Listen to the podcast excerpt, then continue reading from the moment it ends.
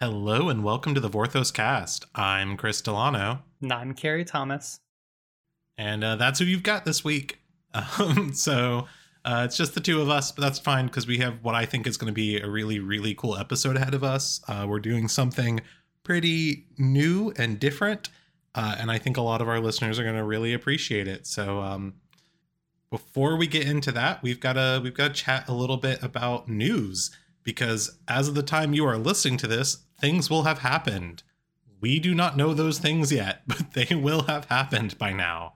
Uh, God, it, it's so frustrating whenever they like announce things on Fridays and Saturdays. Yep. It's like uh, it's too late for us because we record on Thursday, but like we release on Monday.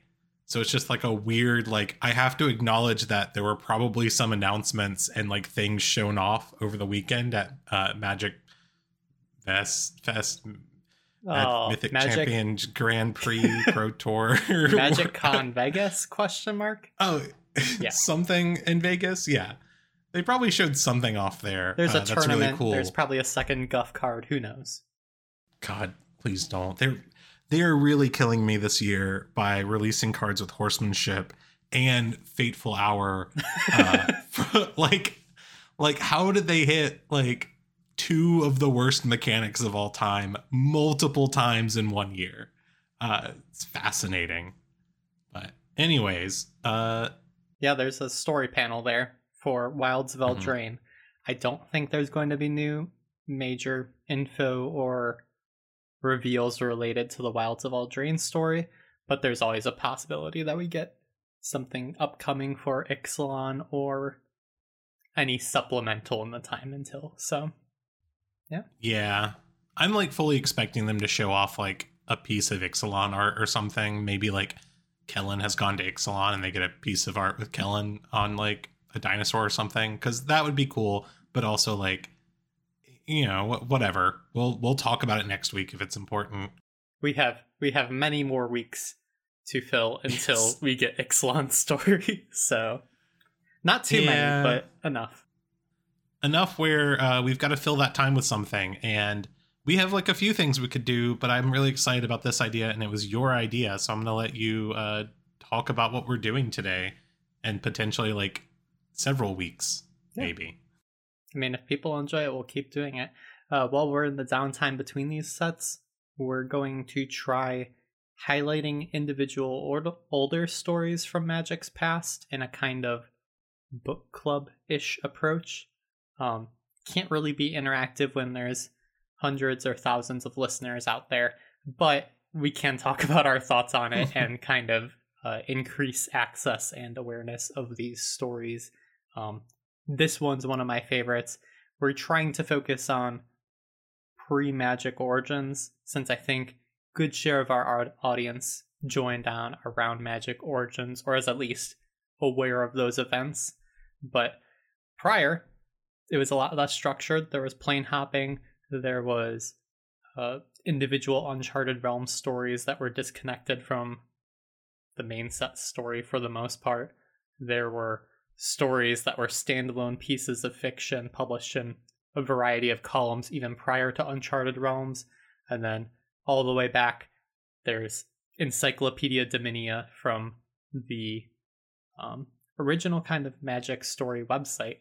And just kind of gonna cherry pick some stories from there, um, worthwhile short fiction reads so that we can narrate them on this podcast and then have a little discussion back and forth about what we like about them, what we don't like about them, um, talk about the context that they were written in and how they stack up kind of in comparison to modern day magic story. But the first story we have is called War's Wage, and it is by Jeff Grubb. So Yeah. Uh, before we get into the, the narration, I do just want to say uh, for anyone who is listening, um, I got into the story with Magic Origins for the most part. I, you know, was vaguely aware of things before then, had read various little bits.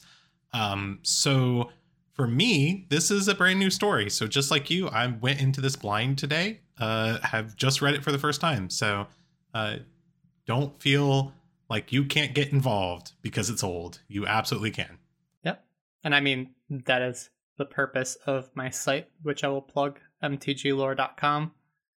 No ads, no nothing. You just get to look for a story, and I try to rehost a large amount of the story that was on previous iterations of the Magic website or the Wizards website that has since been deleted. This is one of those stories. Nobody's digging around intentionally for this story, but it's a little hidden gem, so we're going to highlight it. Yeah, so uh, we are going to narrate it. So, Carrie, you have uh, graciously volunteered to read the story. I'm going to sit back and relax and enjoy uh, this this story, War's Wage by Jeff Grubb. War's Wage by Jeff Grubb. The cursed warrior came out of the west, where a dying sun was drowning in a blood red tide of dust, the first harbinger of a windstorm blowing in off the flats. I was the one who found the cursed warrior, and in doing so became responsible for all that followed. Had our village been only a few miles further east, or had I not seen his stumbling form lurching through the low woody scrub at the foot of the hill, he would have perished, and we all would have been spared our fates. But the village was not further east, and I did see him there, and so I must face my responsibility. That evening, I would have rather been sleeping, bundled tight against the hot wind, or tending the sheep, or swapping lies by the fire. But strange and horrible things were afoot in the world, spirits and monsters that walked the earth, and someone had to watch out for them, and one of those watchers had to be me. I was a guard, facing westwards on the barrens side of the village, looking out over the flats. The distant hills were already lost in the deep, churning red dust. The cursed warrior was little more than a shadow, and at first I thought him a wolf or a small dog raiding the village midden. But even then there was something wrong. The shadow was erratic and halting. It would rise up on its hind legs and sway in the dying light.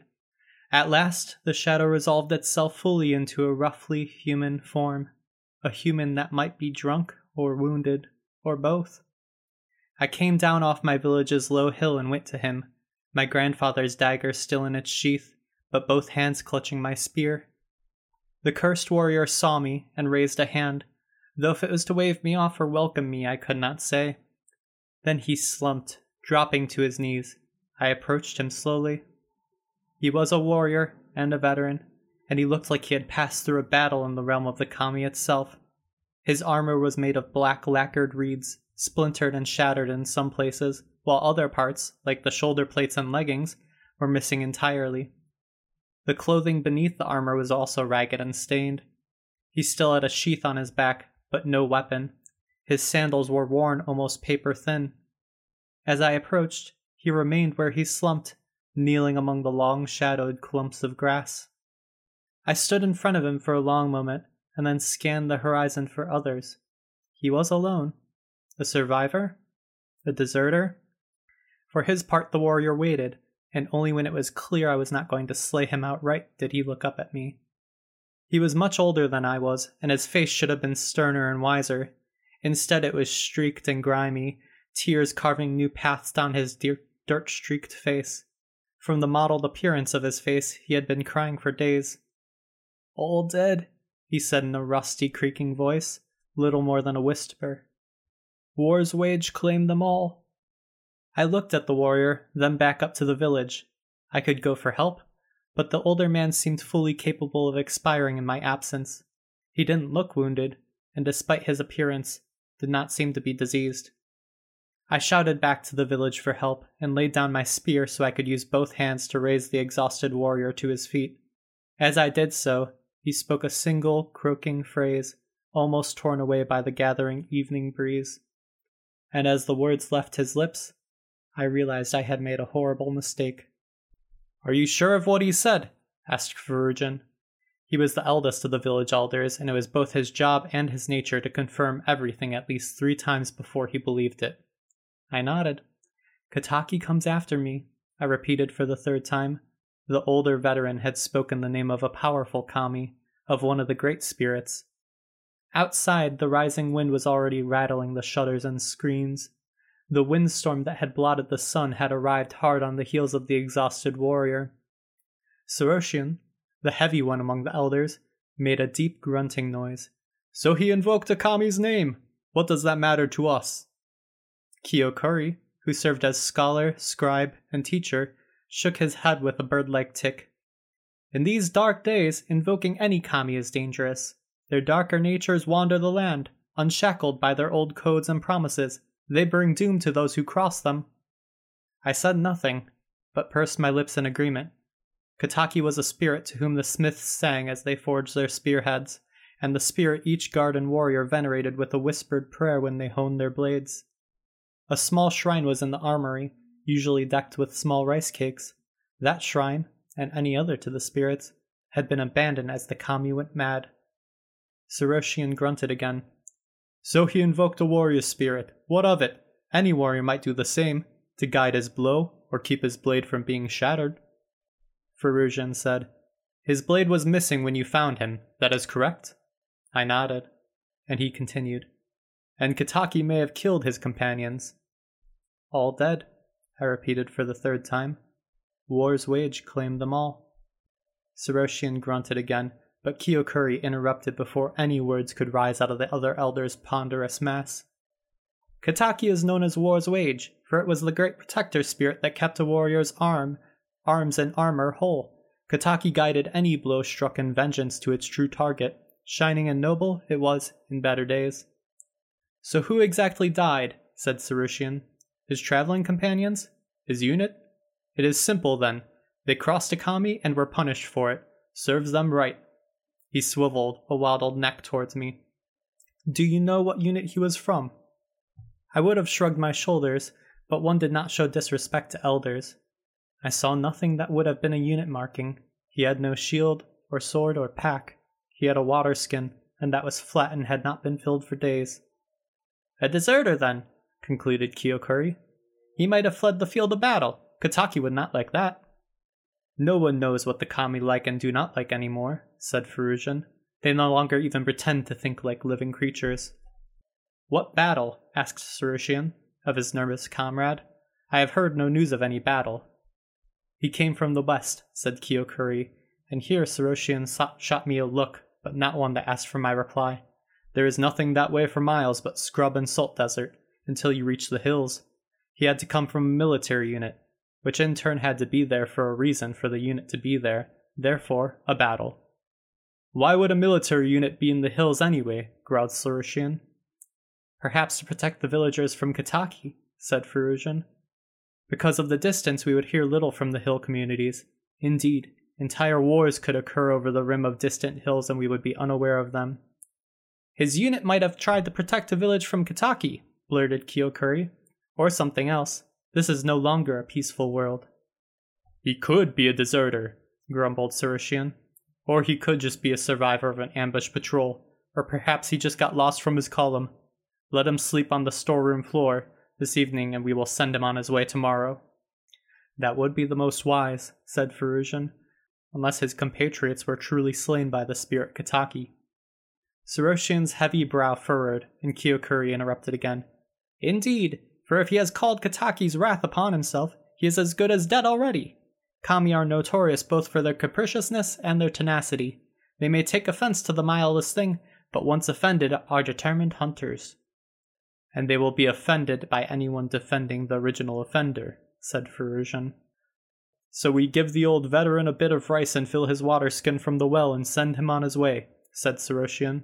If this spirit is following him, then it will find him without any of us around. Aiding the offender in any way may inspire the same Kami's wrath, said Ferrugian. Kiyokuri gave a bird-like tick and frowned. By the same token, should the Kami learn that we failed to stop the offender, it might seek to punish us as well. Saroshian let out a grunt that seemed to originate at his very core. And of course we cannot ask the kami because they are all mad. Pity that the old man didn't perish fifty feet short of getting here, eh? The heavy-set Saroshian gave me a deep, glowering look. He could simply be mad, his wits strained by the long trip across the flats, said Ferrugian. To turn such a man to turn out such a man would be a terrible thing.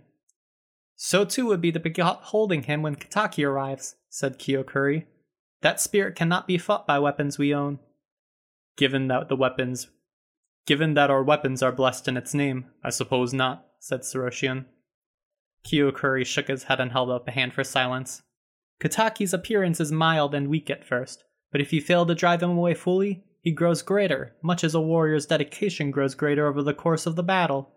He is war's vengeance, the spirit of retribution incarnate. It would be folly for us to oppose him. It would be folly for us to try to guess its mind, said Pharusian. Saroshian grumbled. We should not keep the stranger. We should not abandon the stranger. We cannot even be sure if Kataki is truly chasing the stranger. Saroshian then said the following words slowly, but he was looking at me, not his companions, as he spoke. Pity that this stranger lived long enough to give us this problem, eh? The elders continued to argue for a good while. They eventually remembered that I was in the room and dismissed me, though not before demanding a report one more time. I stepped outside and saw that the windstorm had crossed the flats and was now bearing down fully upon us. The sky was not fully dark, but nearly so, and the leading gusts swirled among the houses. The salty dust pried up from the flats stung my face, and I shielded myself with a forearm as I made for the storeroom. Despite the hour and the rising wind, there was still activity in the village. Families were checking the shutters and blinds and making sure that everything was tied down. Old Taimanto, who had put off repairing his shutters, was now bellowing at his brother in law to hold the wooden frame straight as he pounded in the last few pegs. A bonfire was fighting the wind, and around it the last remains of the first watch were passing around wineskins and rumors. In the distance, I could hear the sheep bleating on the wind and the curses of the herdsmen trying to get them all under cover. The winds dropped for a moment, enough to let me hear the laughter of the other guards. For a moment, I was tempted to join them, take the wineskin, and complain about the elders. Let someone else take responsibility for the old warrior. Instead, I made for the storeroom, a squat windowless building across from the town well. Our guest had been situated from in the front room, away from the barrels and urns and bins in the back.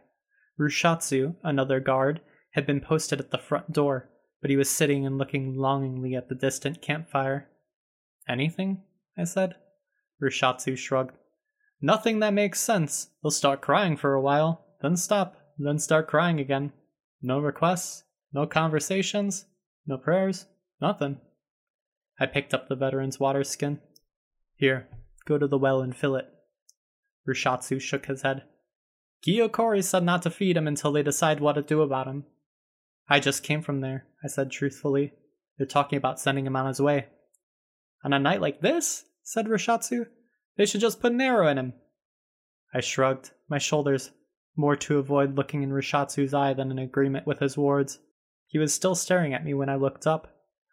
I held up the water skin. Go fill it. And if you want to take your time, go ahead. I looked over towards the campfire, and the wind died down again to fall to allow a gust of laughter to waft over. I'll look after things here. Rushatsu hesitated, then took the skin and loped over towards the well. I entered the storehouse. The forward room is used for packing and unpacking, and was bare. The few tools in the room locked back up in the main warehouse directly behind.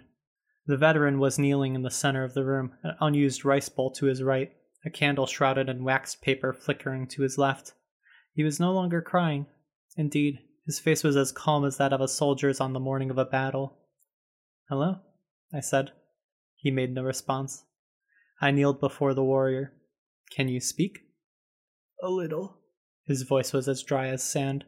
Water? Getting it, I said. The elders did not want to offer hospitality until they were sure. Careful, said the veteran, looking down at his lap. Good. We should have been careful. What happened? I asked. Offended Kataki, he said, his voice quivering on the name. Offended how? The warrior gave a weak cough. So easy. Yes, but how? I asked, pressing. The warrior looked up from his hands, and in his eyes I saw madness. Madness, and perhaps a hint of something else. All the Akami are insane these days, he said. Then that something else in his eyes faded, and his face became slack. He looked down at his hands again. How?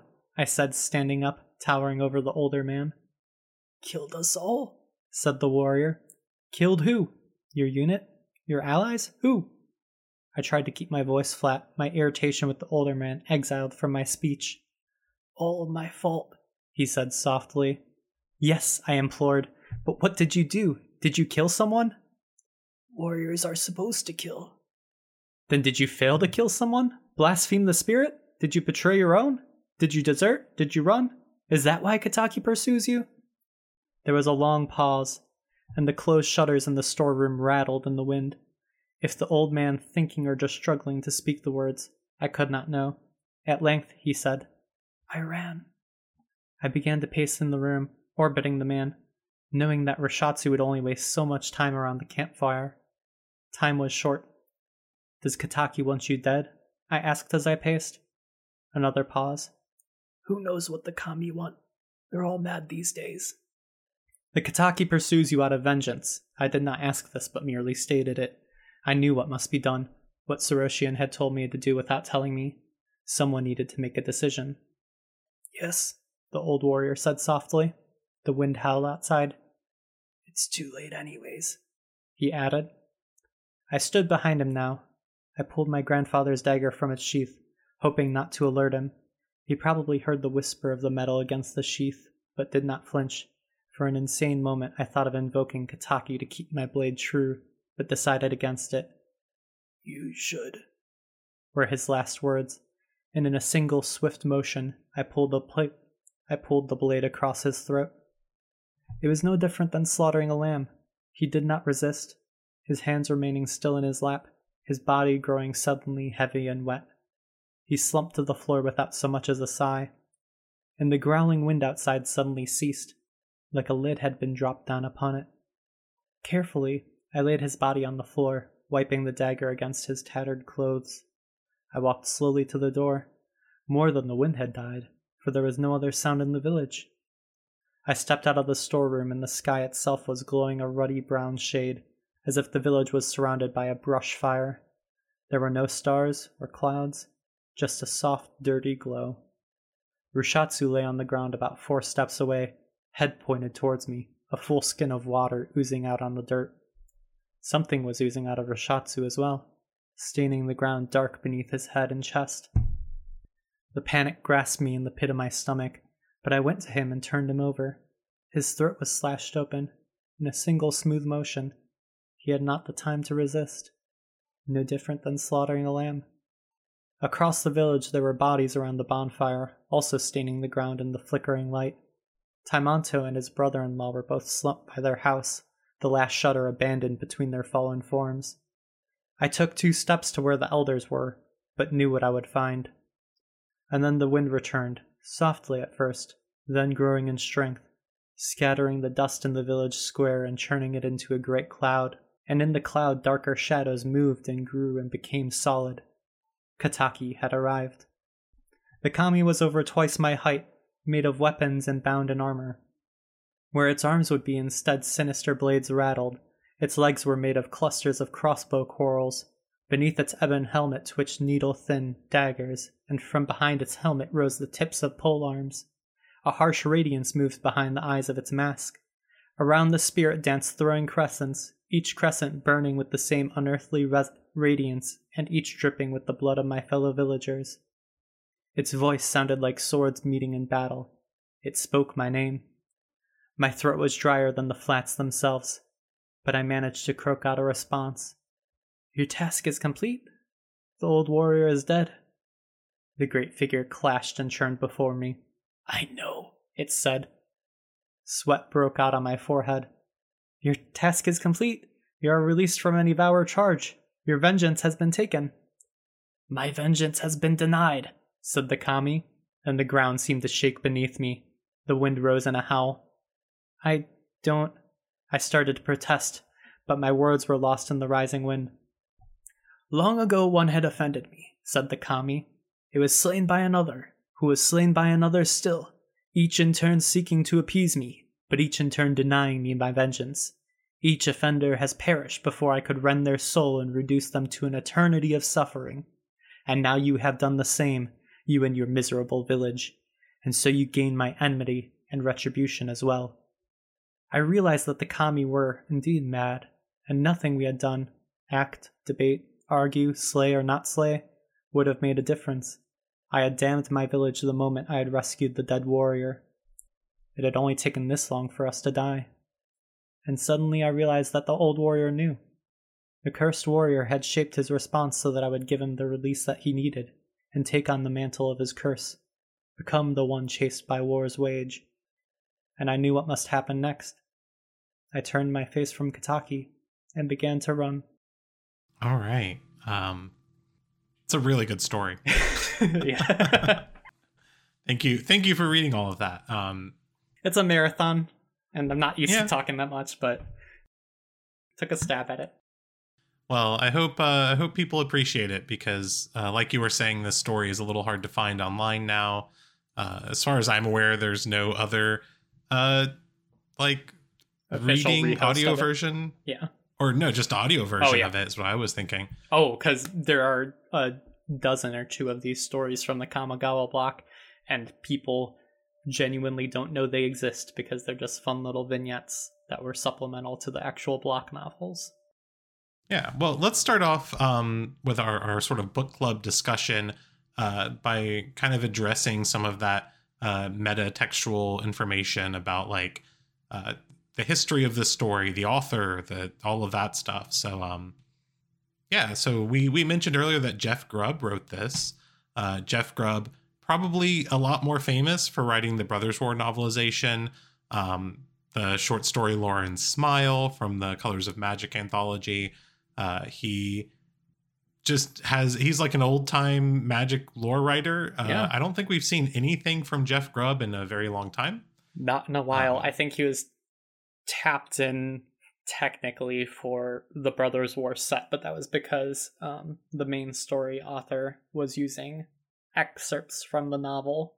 Um, but yeah, like how do you get more iconic than both the Brothers War and Lauren's Smile? Like Lauren's Smile, probably the most highly recommended short story, maybe after The Truth of Names. Um, and The Brothers War probably is the most recommended novel by far. Uh, maybe close with the Thran, but it is it is the iconic magic story. Yeah, it's definitely one of the um when we recommend people go back and read old magic novels and stories. There's not a lot of them we actually recommend. Yeah, Uh, but The Brothers War is one that a lot of people stand behind as being at least a good book, um, even if there is some question about like it- some of the plot elements, uh, specifically involving uh, Urza's wife, uh, Kayla bin-Kroog. Name had just almost escaped me.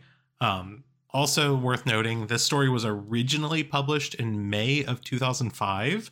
Uh, so this story is over 18 years old, uh, which is pretty cool. Um, oh, Jeff Grubb also wrote the Ice Age trilogy, which is another series of older books and magic story that we we sometimes recommend. we sometimes Um, recommend, but they are absurdly expensive and not available in ebook version. So harder to recommend than The Brothers War, which has been converted at Yeah. this point.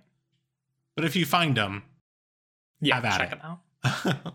but uh, yeah, it was published in May of 2005. Uh, that was before the pre-release of Saviors of Kamigawa. Saviors of Kamigawa, um, which is the set where Kataki War's Wage was printed, uh, released in June of 2005. I think pre-release would have been in May. Um, the novelization of Saviors block uh, of the Saviors set, because this was back when every single set got its own novel. Um, the novelization, which was Guardians, uh, came out at the same time as the set released because that's how they did it back then, um, to varying results. Uh, that novel was written by Scott McGough, McGuff. Guff himself wrote the novel for uh, Saviors of Kamigawa. So, you know, this was um, back in that day. Uh, yeah, I think it's interesting to just note that this was like released online concurrently with the novels. So this was a time period where we were getting online story and magic novels at the same time um, to various degrees of quality and uh, varying degrees of relatedness to the set that was coming out. I highly doubt having haven't read it, but uh, I don't think Kataki shows up in the Yeah. novelization of Saviors of Kamigawa. I think this is very much a they had the A line plot, and anybody who Mm-hmm. is not involved in that plot could be included in side stories. So there's side stories for Sakashima, um, The Last Visitor. There's a whole bunch of uh, Azusa, I believe, shows up in two of them. So you get you get a whole variety of characters that aren't necessarily like threading into the main story. Could have been in the main story like tangentially, but yeah. Yeah, and one thing I think is interesting is that um, looking into it, the story when it was released online did not include a preview card for Kataki. Um, I don't know if Kataki was previewed a different way. I this was 18 years ago. I was but a you know 14 year old. God, I'm old. Um, so I I wasn't around playing Magic at the time. I don't know if that happened concurrently. Um, but we do know that the art was released with the story and the story includes things about Kataki, like a visual description of this character, um, and in some ways, maybe even a mechanical tie-in, uh, since Kataki is sort of related very much to equipment uh, in the story and in the card itself. So I thought that was a really interesting little tidbit that even in 2005, they were still sort of including mechanical aspects of the legendary creatures in the stories that they appeared in.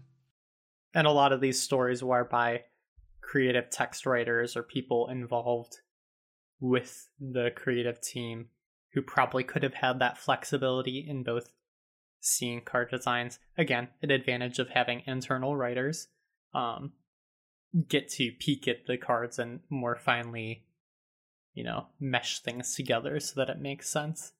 But again like online stories in 2005 i know they did a few in the time before and after maybe because there are some there's a handful of ravnica ones not a whole lot.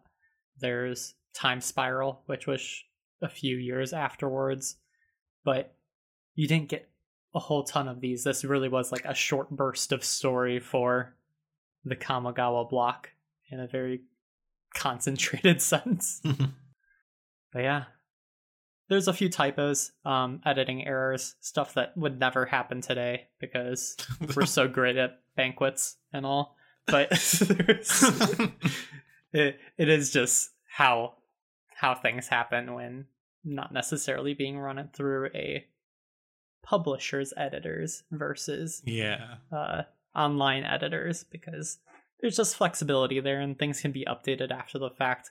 Um, no idea how popular these were at the time, but considering their kind of low awareness in the modern Vorthos community, I can't imagine they're especially popular or being shared around. Probably just as entertaining as like Legends of article or something that would be put up today. So Yeah. I just thought it was fun that there were little typos and editing mistakes in this. And I'm like, look, look, 18 years later and we're still having these. It's it means it's just it's part of the system and the way that you publish and not necessarily a thing that's like whether or not WotC is, you know, paying attention or not. It's Yeah. just it's just how it works. you can have infinitely more people works. having their eyes on it and still something will slip through so Oh yeah. All right. Now the story itself. Let's let's go into that. Yeah. So how it starts immediately in the first two paragraphs we are presented by a doomed narrator who's like setting our expectations by accepting his role and responsibility in these events. Um we Yeah, the the text kind of like straight up says like the village is doomed, he's doomed, everyone's doomed, it's all going to be awful, but doesn't like say how and also I think there's a way of reading this and when I started reading it, I had the same experience of like you're unsure if this narrator is writing as a survivor Yes. or if they're writing as like one of the doomed. Um because you know as a as a piece of fiction the writer could could be dead. The narrator could be dead you know? So uh you don't really know going into it more than the fact that this is going to end bad. That's that's what you get how badly well the guy's cursed so there's there's no intention to deceive us by making this wandering character necessarily like ambiguous. We we identify him as cursed like the first time we see him. And yeah, we're not trying to bring the reader on a ride based on lack of information surrounding like his nature in the narrative. But um yeah, could have been prevented. One of my favorite lines in the story. He's just like if we were Mhm. just like a few feet further away or like something else went correctly, then we could have all avoided this. But Yeah, I find that really interesting considering the end of the the story, and we'll get to that. There's a line towards the start um, where uh, the narrator says that the cursed warrior raises a hand to him, and he doesn't know if it's in uh, if it's like in warning or in welcome. Um, and I, I thought that was a very interesting line for for reasons. Uh, if uh, though if it was to wave me off or welcome me, I could not say. yeah, Um, so we'll talk about that I mean, towards the end. it was welcoming, all right. Was it, mm, was it? That's the question. yeah, I mean, well, yeah, I, I love that line. That was I loved it. but yeah, he's tasked with protecting the village. We know his role in this story. We're being primed with some sense of scope for the narrator's failure here. Um, and then we get the line Kataki comes after me. I know that card. That that guy cares about artifacts and upkeep and was playable in modern for a little while, right? yeah. Um. Sideboard playable. Oh yeah. No, it was like a sideboard like must have in modern for a little while. Yeah. Um. Still could. I don't know. I don't know anything about modern. I'm not going to speculate. Um. I like that line because the line Kataki comes after me uh, is sort of written in a way to be ambiguous. Um, if you say someone comes after you, you can mean that they're following you, they're trailing you. It could mean that they are uh, once you're there, they're coming. Um, it could be, you know, it's it doesn't imply any sort of intent or like what the goal is of Kataki. Um, and so it could the the doomed warrior could have said, uh, "Kataki hunts me. Kataki comes to kill me." Instead, he says, "Kataki comes after me," and we learn that's that's true. Kataki does come after him um, in every single way you could imagine. I mean, both in the sense that the Wanderer is telling, or the Cursed Warrior is telling the technical truth here. We also get that same kind of technical truth reflected back by our narrator at the end of the story, where he's like, Yeah, I just came from there. Uh, when he's telling Rushatsu, like, basically, F off with the water. But if we're all going to be playing avoidance games, then somebody's going to lose eventually. But Yeah. we shift to the village. We get our first taste of characters and life outside of our narrator and uh, the rescue because we got the elders. We got the elder who fence sits, the elder who is trying to be benevolent, and then the elder who is like, I sure wish you would have killed this guy before he even became a problem for us. Um, and is that like the attitude in the village? Like, I will get more into that with talking Yeah. about the narrator themselves, but um, we get to see various villagers, no idea who what is happening, um, just proving that this isn't a story about these two people. Well, so the thing I really liked about this scene with the elders, um, and when you first read it, uh, when I, I I say when you when I first read it earlier today, um, and I think when someone first reads it, the there's a couple of things happening with the scene with the elders, and one of them I want to like focus on a little bit is that uh, the elders in their sort of like long dialogue about what to do, um, it functions on like multiple layers in the narrative. Uh, on one sense, it is sort of telling us just straight up like what the elders would say. Uh, it sort of does give us a little bit about their characters being like, like you said, the fence sitter, the benevolent, and then the just kill him guy. um, so like you like it's these three characters. You're seeing three different points of view on this issue that how they're trying to solve it. Um, it's also working within the story of kind of showing us um, the like conflicting nature of the narrator who is also kind of going through like this is almost like his internal monologue at the same time Um, and we get that from the beginning when he's like constantly trying to figure out like what he's going to do with this guy. Is he going to go help him? What's he going to do? Um, and so it kind of is like, hey, this could almost just be an internal monologue happening with this one person. Um, and then also it works on like a like an a meta level as well, um, telling us like the nature of the world that they're in, telling us, giving us this like sort of like background information about like, okay, so the kami are like messed up. There's a war happening. Things aren't safe.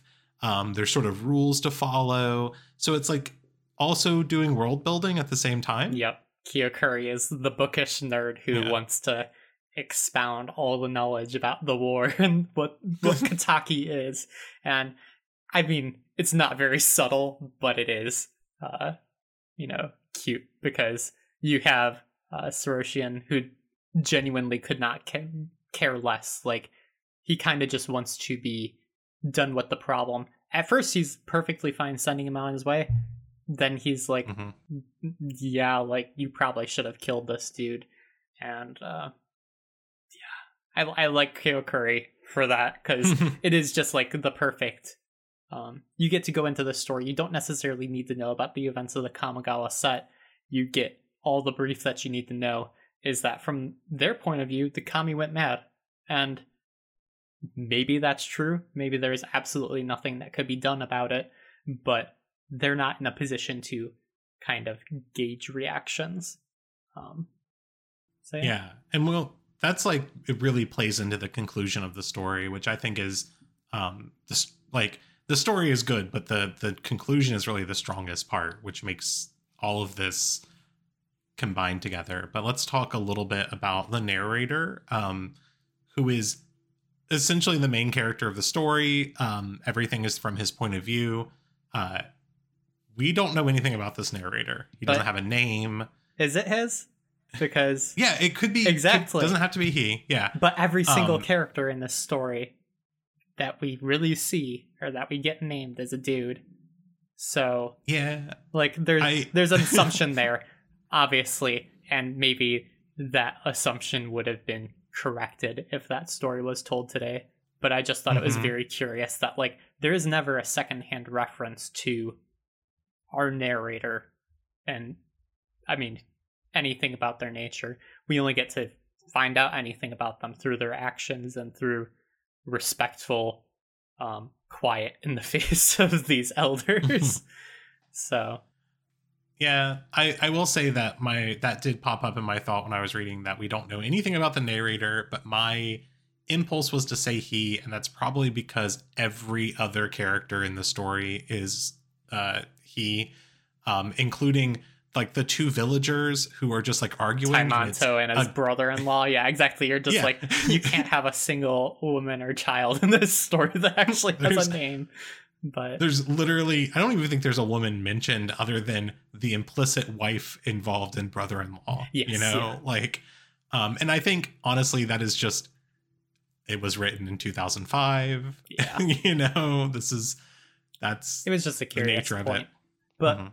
to these people, um, to the elders, our narrator is, I mean, probably their most responsible soldier, but not the one they actually want to deal with because he's bringing them a problem in this instance. And, um, based on like the attitude that the other guards have in this village, I'm guessing that this would not have been handled the same way by pretty much anyone else, which I mean, theoretically, it was the exact same situation that happened prior to prior to uh, the cursed warrior coming to be cursed.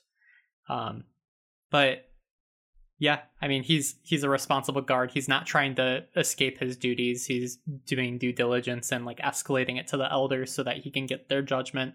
Um, when he's kind of prodded for a response, all he's repeating back is, "Here's what the guy said." and kind of keeping the decision out of his hands. But like you said, it is the placeholder for his internal monologue. So, um, but he's far more patient and understanding with the cursed warrior than Rushatsu was. He was merciful in the first place by choosing to help the cursed warrior and theoretically merciful in the end by cutting his life short, uh, thinking that like this is the way. He, he won't notice what's happening. Um, maybe he'll hear the blade, but it'll already be too late by that point.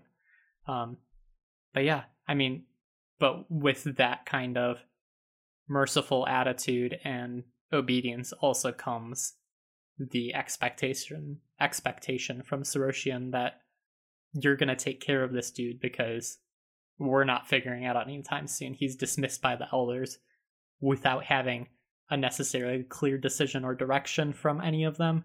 They're still debating about it, but Saroshian implied you take care of this.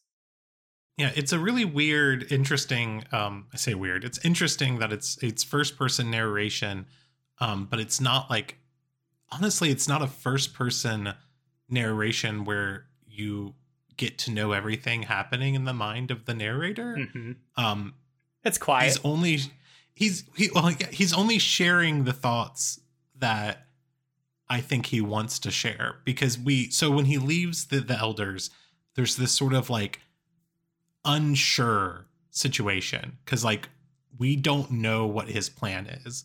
It's not really until he takes the dagger out that you realize what he's about to do. Um, and I really I liked that from like a writing point of view. Um, and also just like it's interesting to have a character um trying to figure out if this narrator is honestly like being honest with us. Yeah. Um, in the sense that we know he was merciful, but like he seems to be even at the very beginning sort of hedging that as like maybe I shouldn't have been merciful. Maybe I shouldn't have helped this guy. Um, and then when he gets to the end and he's like, you know, "Oh, well, I pulled the dagger and I made it very clean and quiet and and you know, you know, humane in a way. Uh, you sort of sit there and think like, yeah, but like you could have given him water. Yeah. you know, you could have given him water and you could have, you know, like kept him alive and tried to be nice to him and seen what happened. But um, there's also the added, you know, the real, very real threat of the kami, um, and a thing that they would be familiar with. Uh, so yeah, I think I think it was a good Mhm. checkpoint at the beginning of the story to think about. I love I love just having checkpoints like a page or so in. Um, mhm. like what do we think is going to happen to the village or our narrator by the end of the story? And when he left that village elders, what was it that I was expecting? I was expecting him to weasel his way out of it because, like, up until this point, there had been that push and pull of knowing that the narrator regrets his actions, knowing that he did show mercy by rescuing the cursed warrior at first, but also he, like, never chimed in for defense of the guy with the elders. He could have responded to Soroshian and just been like, it's kind of crazy that you want me to kill this old man when we can't really verify his story. but um, that goes back to his belief, which was just to respect the elders and let them decide what exactly to do. He is just a soldier in that story. Yeah, well, it's like at the beginning, you're sort of led to believe that the mistake he makes is showing mercy, and that's sort of what he he implies throughout the whole story. Um, but then we have to ask the question of was the mistake he made not showing mercy? Um, was it merciful to kill the soldier, or would it have been better uh, to try and help him keep running? Like, what was the what is the correct choice here? And I think that's um that can kind of pull us into the conclusion here, which I think is the most interesting thing, is where he he kills the wanderer uh, or the the cursed I keep Uh, saying the warrior. Wanderer, but I forget the Wanderer Yeah. is a literal character for A literal Kamigawa. So character. yeah. I'll avoid Um, it. so he he kills the cursed warrior, um, and that you know kills everyone in the village uh, in a very similar manner.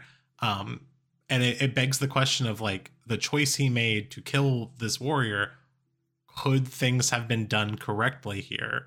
Um, what kind of character would have done things correctly? And then the question of could anything have been done correctly? No, because it's a story. And that's the exact kind of story I want to read is somebody who faces the inevitability of there was basically no clean way out of this. He we don't know if he ignored theoretically he could have ignored the cursed warrior and just like gone closer hmm. inland and assumingly let the guy die, but you know that's part of the story is that the cursed warrior has to reach you in order to attempt to transfer this exchange. The cursed warrior and our narrator both don't want to die and be eternally tormented by Kataki. There is a clean out that is literally just passing the buck to the next person and Mhm. that is getting yourself killed with the least amount of information. And I do have to say the narrator is literally the person that will do this to the next. So maybe we get a chain of um, fools who are very, very careful with their warding. But could anything have been done correctly? There's no guarantee that if they showed mercy and um, if Kataki even reached there and slayed the person, the cursed warrior, that he wouldn't have still taken the rest of the town for t- giving him harbor. Um, again, from the human perspective, and that's the only perspective we can ever know, the kami are mad. So, Yeah, I think that that's like sort of the interesting thing here is that there's really no clear answer to like how this could have been avoided, if this could have been avoided. Is it better that everyone died from a, a slit throat uh, when the the guard, when the narrator killed the wanderer or wander the want the eh, cursed warrior? Now I'm going to keep saying wander. same. Um, uh, is it better that that's how everyone died rather than Kataki like rending them apart with all of the weapons that the kami is made of? Um, like it's sort of like we don't know and we can't know. Uh, what I find really interesting and sort of going back to like I mentioned earlier, the the hand waving at the very beginning sort of sets us up for that conclusion that makes you sort of unsure about like is there a way to have read this situation differently? Is there a way to have avoided this when the the very cursed warrior is waving uh, in welcome but also in warning? You know, like the war the the cursed warrior is like, yes, please come to me, help me. You're my way out of this. But also at the same time, like, is the cursed warrior waving and saying like, please don't. If you help me, you will also suffer this fate. Like where is the mercy here? And if this narrator goes on to be the cursed warrior that makes their way to another town, is are they going to have that same moment of waving their hand at some guard in a waving off of like warning or in a please yes now I get to pass the buck on to you? My my pessimistic interpretation Yeah. is yeah, they're just trying to pass it off because whatever Because they Kataki's run. got cooking is bad. Yeah. Yeah, they ran in the first place. Yes. Um, and I think that's interesting because I think that this is a story. Um, like, what is the story saying? What is the the point of this story? Um, it's a war story. It's a story about war. It's telling a story of like the sort of way that war um, just continues and continues, and your people just pass it along. Um, and I think that that's fascinating and an interesting uh, way of depicting that. And when you circle back to who could have avoided this theoretically, if just letting the warrior wander off um, would have been an option, you're talking about somebody who is merciful, but also disobedient of their elders, which is like not necessarily somebody who's going to be a town guard. So you're, yes, you're feeding into the these are the soldiers standing guard um, they all kind of have the same attitude and they're perfectly fine perpetuating this as long as they get a clean way out of it. Even if that's death, they still aren't cursed forever. So, Yeah, I think it's interesting if you ask the question going back to when the narrator first sees the cursed warrior of what kind of person lets a wounded wandering person just die out in the field um and doesn't help them. Is that the kind of person you want in your society? Is that the kind of person you want uh amongst your, you know, your soldiers, your guard, whatever? Um or do you want someone who will help them? and then what happens with the the sort of result from that like how do you what is the the expected uh result from helping someone who's wounded who has this sort of burden that you discover is hanging around their their shoulders i think it's fascinating that this story was written in 2005 um and sort of by an author who and this is getting a little bit biographical here um, in 2005 i mean you know the, there's the whole situation in the war in iraq um, sort of the question of if we we see people and we go oh let's help them and then we just kill them when they become too much of a burden uh, what happens from that fallout? Uh, is there a way this could have been avoided if we had never helped them at all if we had provided them relief and protection rather than uh, just cutting their throat and running.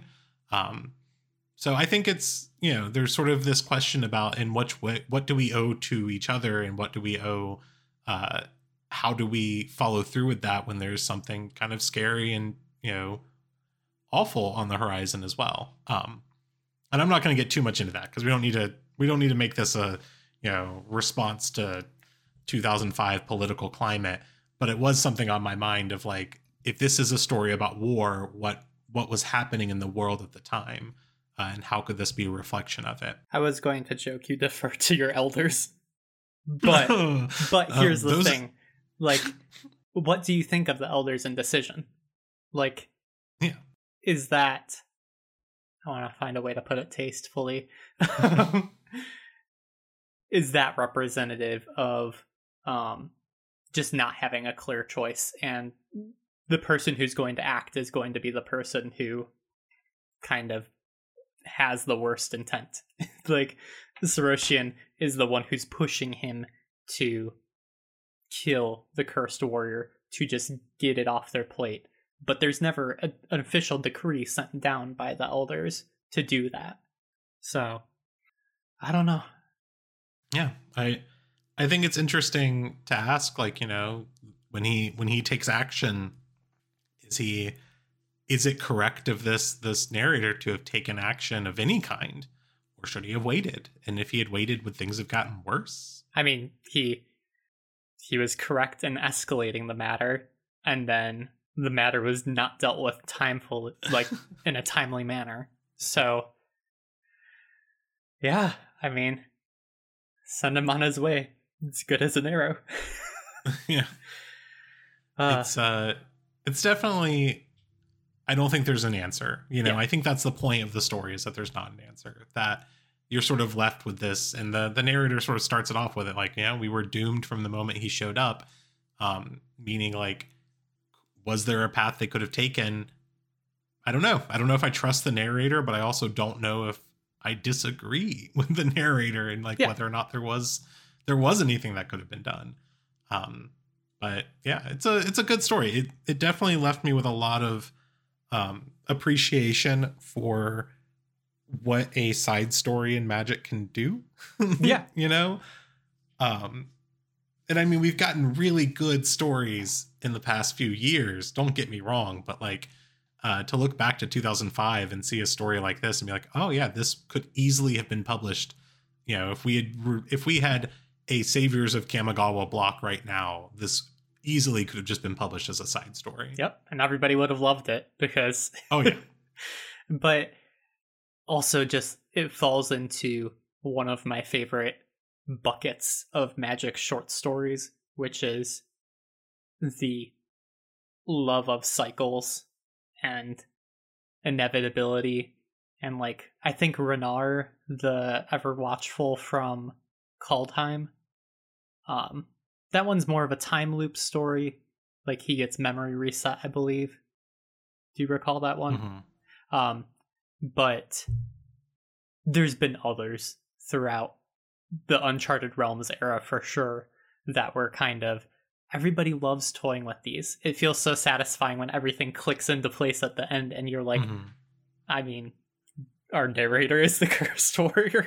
He's gonna go on and perpetuate it until um, there's nothing left or nobody else to pass it on to. And it's not like the most elaborate path, it's 3,500 words, but it's a perfectly entertaining one.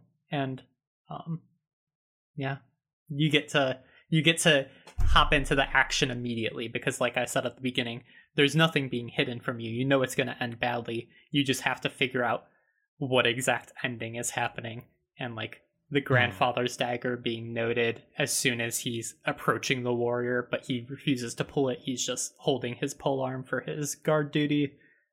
that's perfectly fine too. I love it.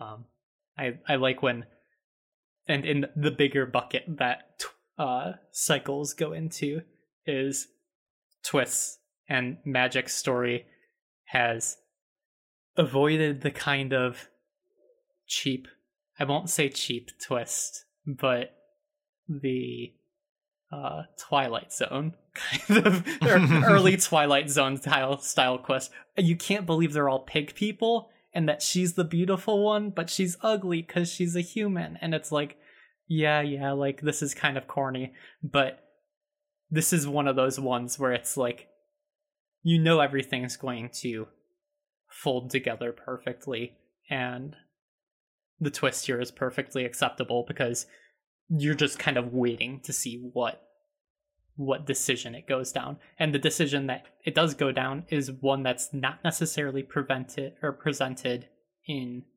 the elder discussion so i mean the discussion of killing him mm-hmm. is presented as an option but uh the the possibility of killing him yeah. and um that there's this long tradition of killing and vengeance was never even thought of because you just assume it's as simple as somebody who's cursed.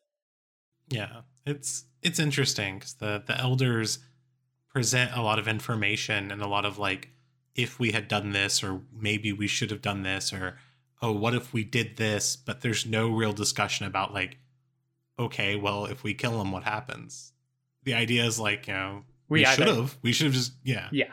Should have just killed him from the start but no discussion of like well is it appropriate to do that now?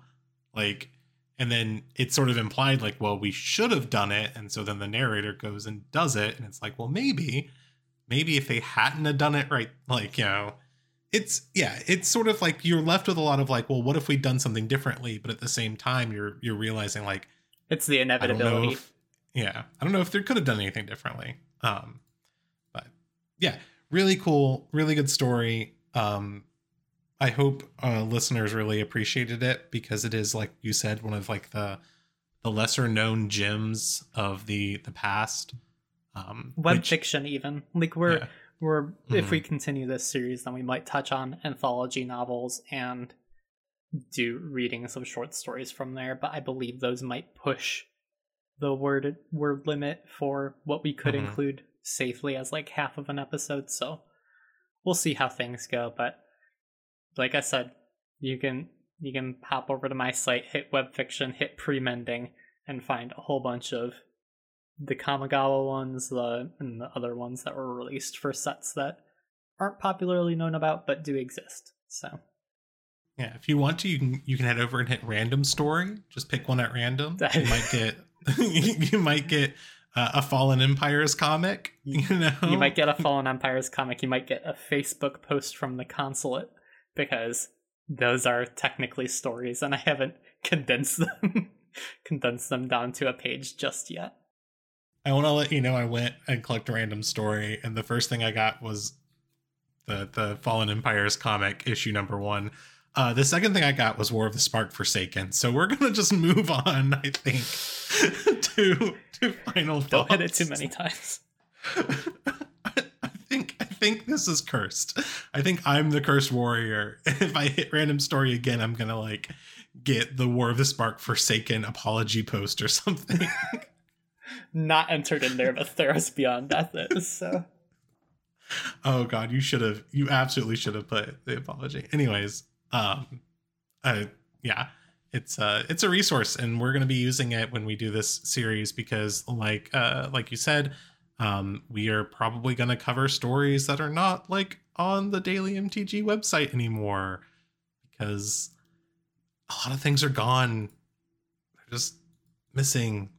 Yeah, it's weird. And even statistically, if they were all mediocre as an average, then there's going to be some good ones in there. There's Lauren's Smile. There's uh, the Kiki Jiki one that all, everybody loves. Some of those got reprinted into the current magic.wizards.com domain.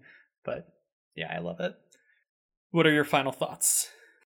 Uh, okay. Um, shoot. Uh, uh I am currently uh, reading Giovanni's Room by James Baldwin, which I had never read before for some reason.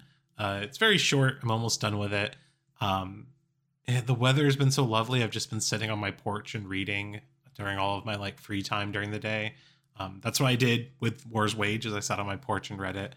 Um, very, very lovely weather. So that's my final thought. Is just I'm reading, and I'm going to be reading more, and I'm probably going to finish this book and start a new one within like this weekend.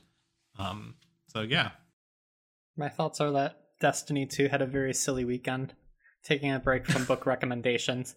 Um, I was not around to exploit guns for fun and have fusion rifles that shoot shotguns, but but it's been it's been a wild time. I'm currently on a, a Chaos Reach Warlock build, um, just because it's easy for me to solo lost sectors and stuff. So having a little bit of fun. Gotta gotta finish up my battle passes because you know. Oh, I also did hit Dredgen week one, which is the the uh, or Gilded Dredgen week one, which is the gilded title for playing so much Gambit. Um, so I am the Gambit enjoyer, I suppose. God, I love Gambit. I haven't played uh, in a little while. I've been Oh. doing a lot of Well, they doing a reworked lot of it. seasonal. reworked it and not a whole bunch of people love it so i did see quite a few familiar faces during that first week but um yeah if you want to talk magic story if you want to talk this story if you want to talk any story or just you know are a fan of us you can go to patreon.com slash vorthoscast is it not the Vorthos cast? No, it's it's the Vorthos cast. you can go Yeah, to you can have patreon.com slash the Vorthos cast and uh, either join at the base tier for the discord itself or join at the live listen tier and get to hear us record these live on thursdays at 7 p.m eastern time so yeah we got a lot of discussion going on over there we're talking about how ronald is probably going to save the omen path arc because he's named character, so he'll inevitably have to fight uh, Kellan's biological dad.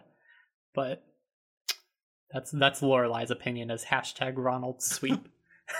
all right.